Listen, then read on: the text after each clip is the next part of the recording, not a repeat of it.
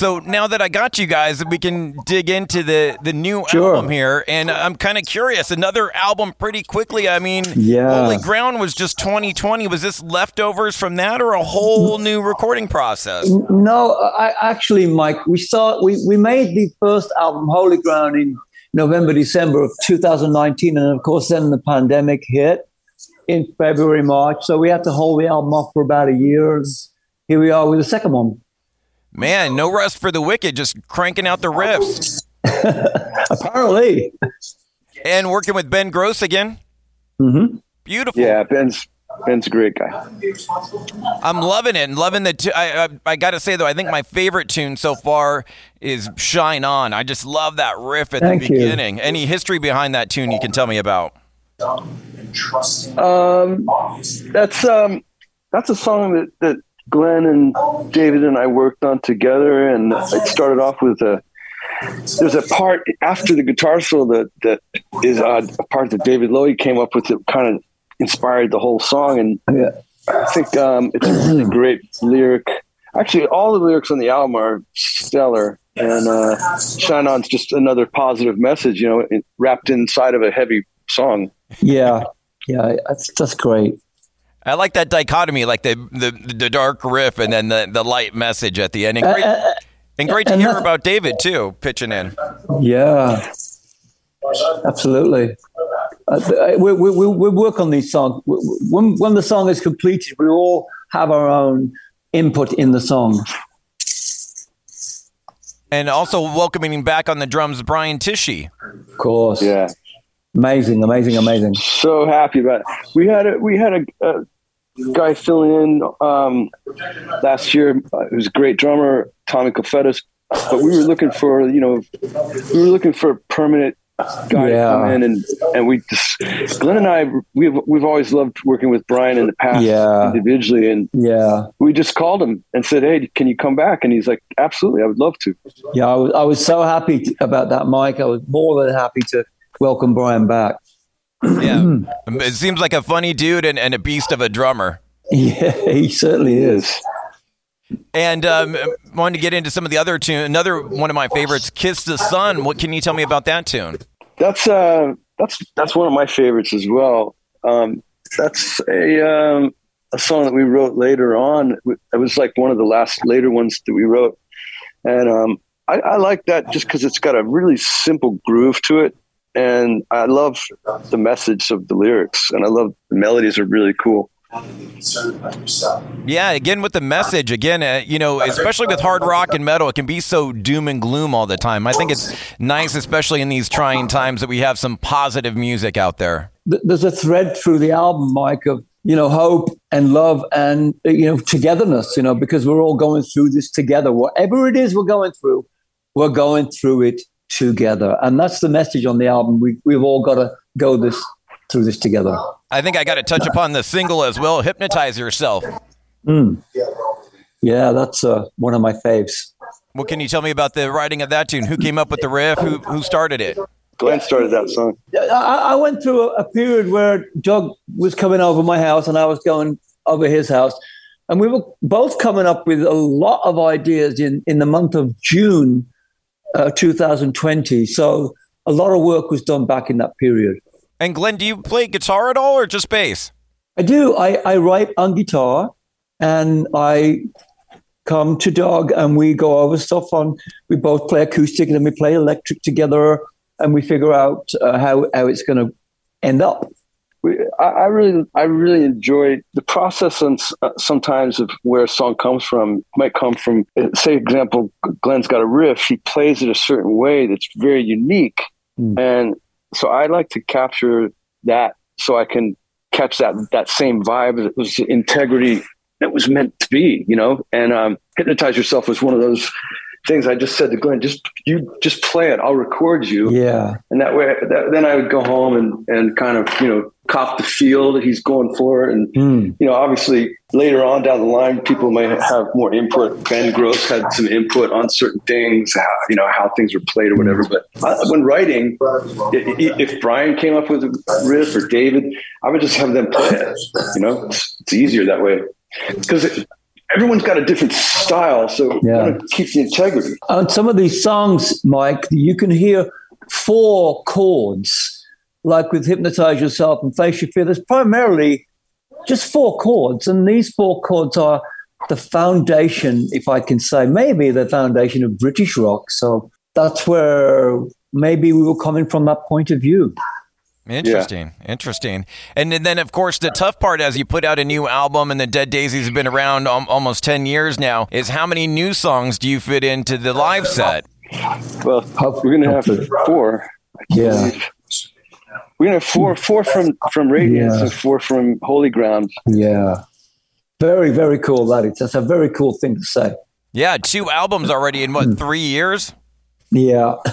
Good stuff. And then any of, any of the classics, or are you just sticking to your material, Glenn? Uh, we're going to play uh, four songs from the Daisies catalog before I join, and then we're going to do a couple of classics from Purple. So yeah, it's an interesting event. Yeah, I was going to ask about that. I saw that online, the the Dead Daisies version of Burn.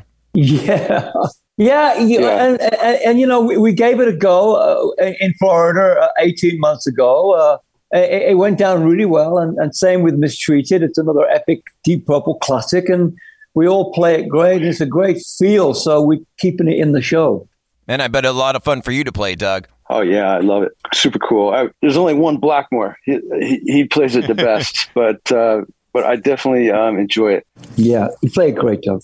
And Glenn, if we could talk a little bit about the maybe the history of that tune when it's when you recorded, we're talking about the, the progression of songs and how songs start. I'm curious about mm. Burn. How did that kick off? Was it a riff? Was it a drum fill? Was it a lyric? Oh, well, I'll tell you what. We were we were making the album. We were writing this album, which would later be called Burn. So we'd written about six or seven songs, and Richie said we were in the pub with Richie, and he said we need to write a song called Burn, and we had no music for it. So we went back to the studio around 11 o'clock at night, all put our instruments on. Ian sat behind the drums and Richie came up with that and down, and, and all of a sudden the song wrote itself. I kid you not. Wow, that's great to hear. I figured it was just Ian messing around on the drums, and then no. you guys built it around that. But it was actually Richie's riff. Richie had the riff. That all he had was a riff, and, and by the way, the song is a great riff. But he had that riff, and all of a sudden, da da da da, you know, me and Paicey, it just wrote itself. It really did. That's what they say. The best ones do that. They just write themselves in three seconds. So they say.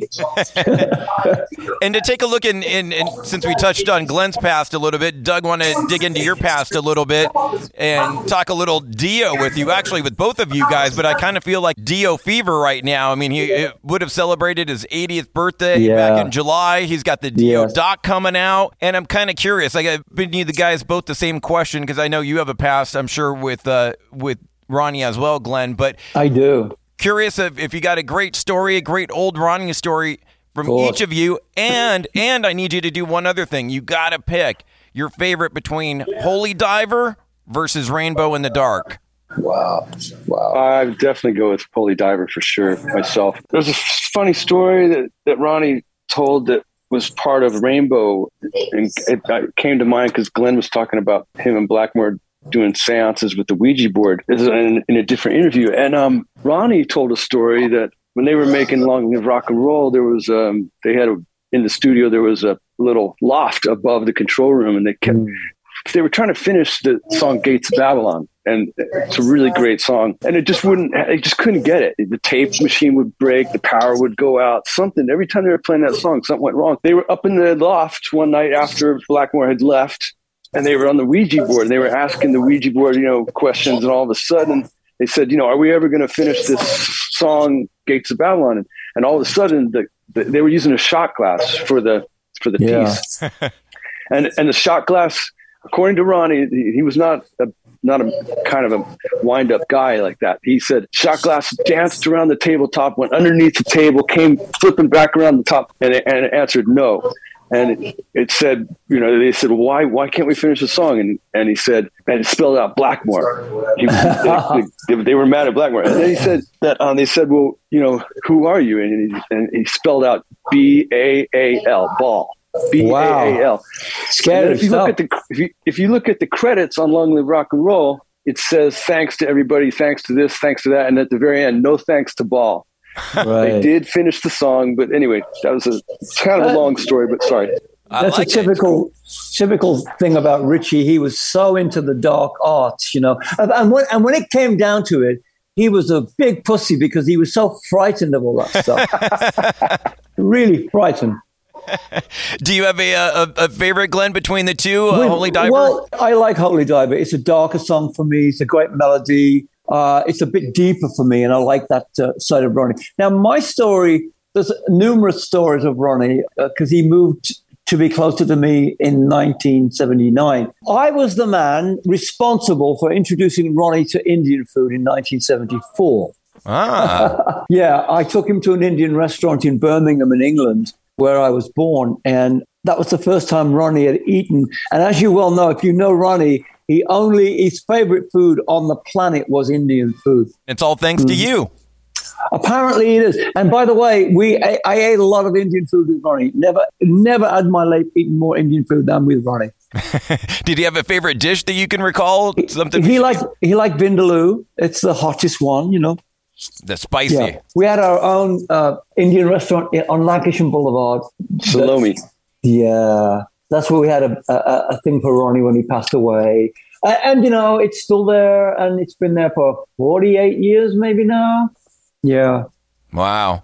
Well, I'm certainly looking forward to the the Dio doc, and then of course the ball uh, yeah. the bowling in, in November. I'm sure will come around uh, sure. again, uh, guys. I appreciate all the time. The last thing I wanted to hit you with, it, and kind of curious for both of your individual stories, but uh, we're one of those old school radio stations. We do mandatory Metallica every night at 10 okay. p.m., which you guys are going to be a part of, and kind of curious uh, your introduction and and history with the band. I know, I know for you, Glenn. I know Lars wrote the forward in your book. Yeah, yeah. Yeah, I mean, those guys are really old friends of mine. I've known Lars since he was about 11 years old. So, what what do you need to know, Mike? I'm just kind of curious if you, how you met him. I, imagine out front of uh, Deep Purple shows back in the day, right? Well, you know, I, I met Lars with his father um, when we were doing the Burn tour, and he was outside in in the, in the snow, and uh, I saw him with his dad, and I asked him to come into the lobby, and and that's how I met him. So it's a long, beautiful story, but that's a beautiful thing for people to know, I guess. And, and when did Metallica come on your radar? I mean, did you know? Did you put two and two together that it was that same little kid all those years later? I did because uh, I was kind of I uh, followed him and, and, knew about him. It was 1983 ish, uh, 84, and uh, I noticed they were making their mark in the industry. I didn't actually get to meet the whole band until I was working with Tony Iommi in the 90s. Ah, on the Seventh Star. No, a little, a little while after that. Awesome. And then how about for you, Doug? I've never met the guys. I only I only know um, Robert Trujillo, um, but he, he, he's. I, actually, I take that back. I have I have met Kurt, and he's a really great guy, super cool, really gentle soul. I forgot about that. I only met him, met him once, but he was very nice. And Robert is super cool as well. So yeah. I, I can only imagine the other guys are, are, are as well. They're good stand up guys, really good people. Hetfield's got a killer right hand on those downstroke riffs yeah. that he always write. Mm-hmm. That's what every guitar usually asks guitar players to pick between Hammett and, and Hetfield, and most say Hetfield because of the right hand. Yeah. Well, he's, he, yeah, he created this thing with that, and uh, it's really, really something. When you try to play that stuff, it's like, whoa. Do you guys have a uh, favorite Metallica song? Can I get a Metallica tune from each of you to play for mandatory Metallica? I like Unforgi- uh, Unforgiven for me. Ah, Unforgiven. Oh, that's, yeah, that's a great song. It's a great song. Yep. Uh, maybe um, "Seek and Destroy" was a song that I remember. That's a good song. That's one of their classics, I guess. Yeah, going back to the first album, that's great. A little little dichotomy there, like some brutal thrash sure. metal, and then the then the ballad. That's great. Yeah, sure. Beautiful. Thank you guys so much for the time and the music, and uh, can't wait for the show on the 18th. Thank you. Thank you, brother. Thank Safe you, travels out there. Day. You too. Thank you. Bye-bye. Bye.